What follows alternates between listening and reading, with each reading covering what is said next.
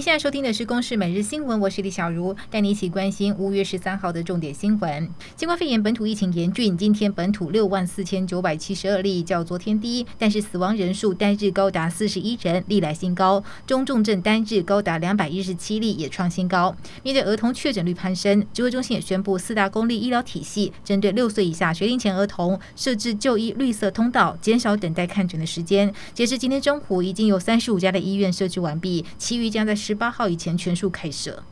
疫情指挥中心十二号起启动居家隔离、自主防疫、居家检疫等三类人，快筛阳性者经过医师视讯诊断之后视为确诊。但有鉴于长辈可能比较不方便使用视讯，指挥中心宣布十四号起，三类人可以委由亲友携带健保卡及快筛检测卡夹检测片，到诊所或负责居家照护的责任院所含卫生所，请医师确认。新北市长侯友谊呼吁中央取消快筛阳性视同确诊的三类人限制，全部一视同仁。陈时中今天就回应，快速隔离治疗是限制人身自由，检检验有百分之七到百分之十五是伪阳性，要思考行政处分是否适当。另外，快速给药同样有百分之七到百分之十五伪阳性的人，在不确定病人情况下给药，若是发生副作用，谁该负医疗责任都要思考。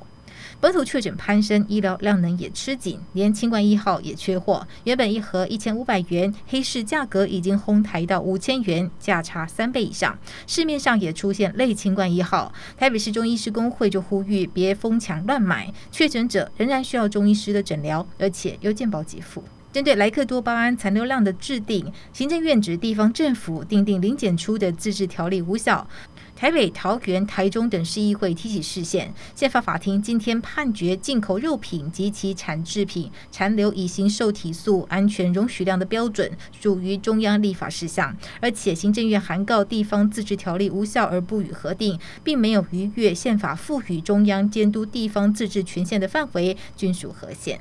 彰化县政府去年底向内政部提出申请升格直辖市，内政部今天召开改制审查会议，审查会共识认为彰化县目前尚未达到直辖市的条件，也建议行政院不同意改制为直辖市。全球爆发新冠肺炎疫情以来，北韩多次宣称国内零确诊，不过十二号官媒朝中社首度透露出确诊者的消息，六名死者其中一人被确认感染 Omicron 病毒亚型变种 BA. 点二，全国从四月底。至今累计三十五万人发烧。韩媒也分析，北韩疫情爆发与四月举办大规模的庆祝活动有关。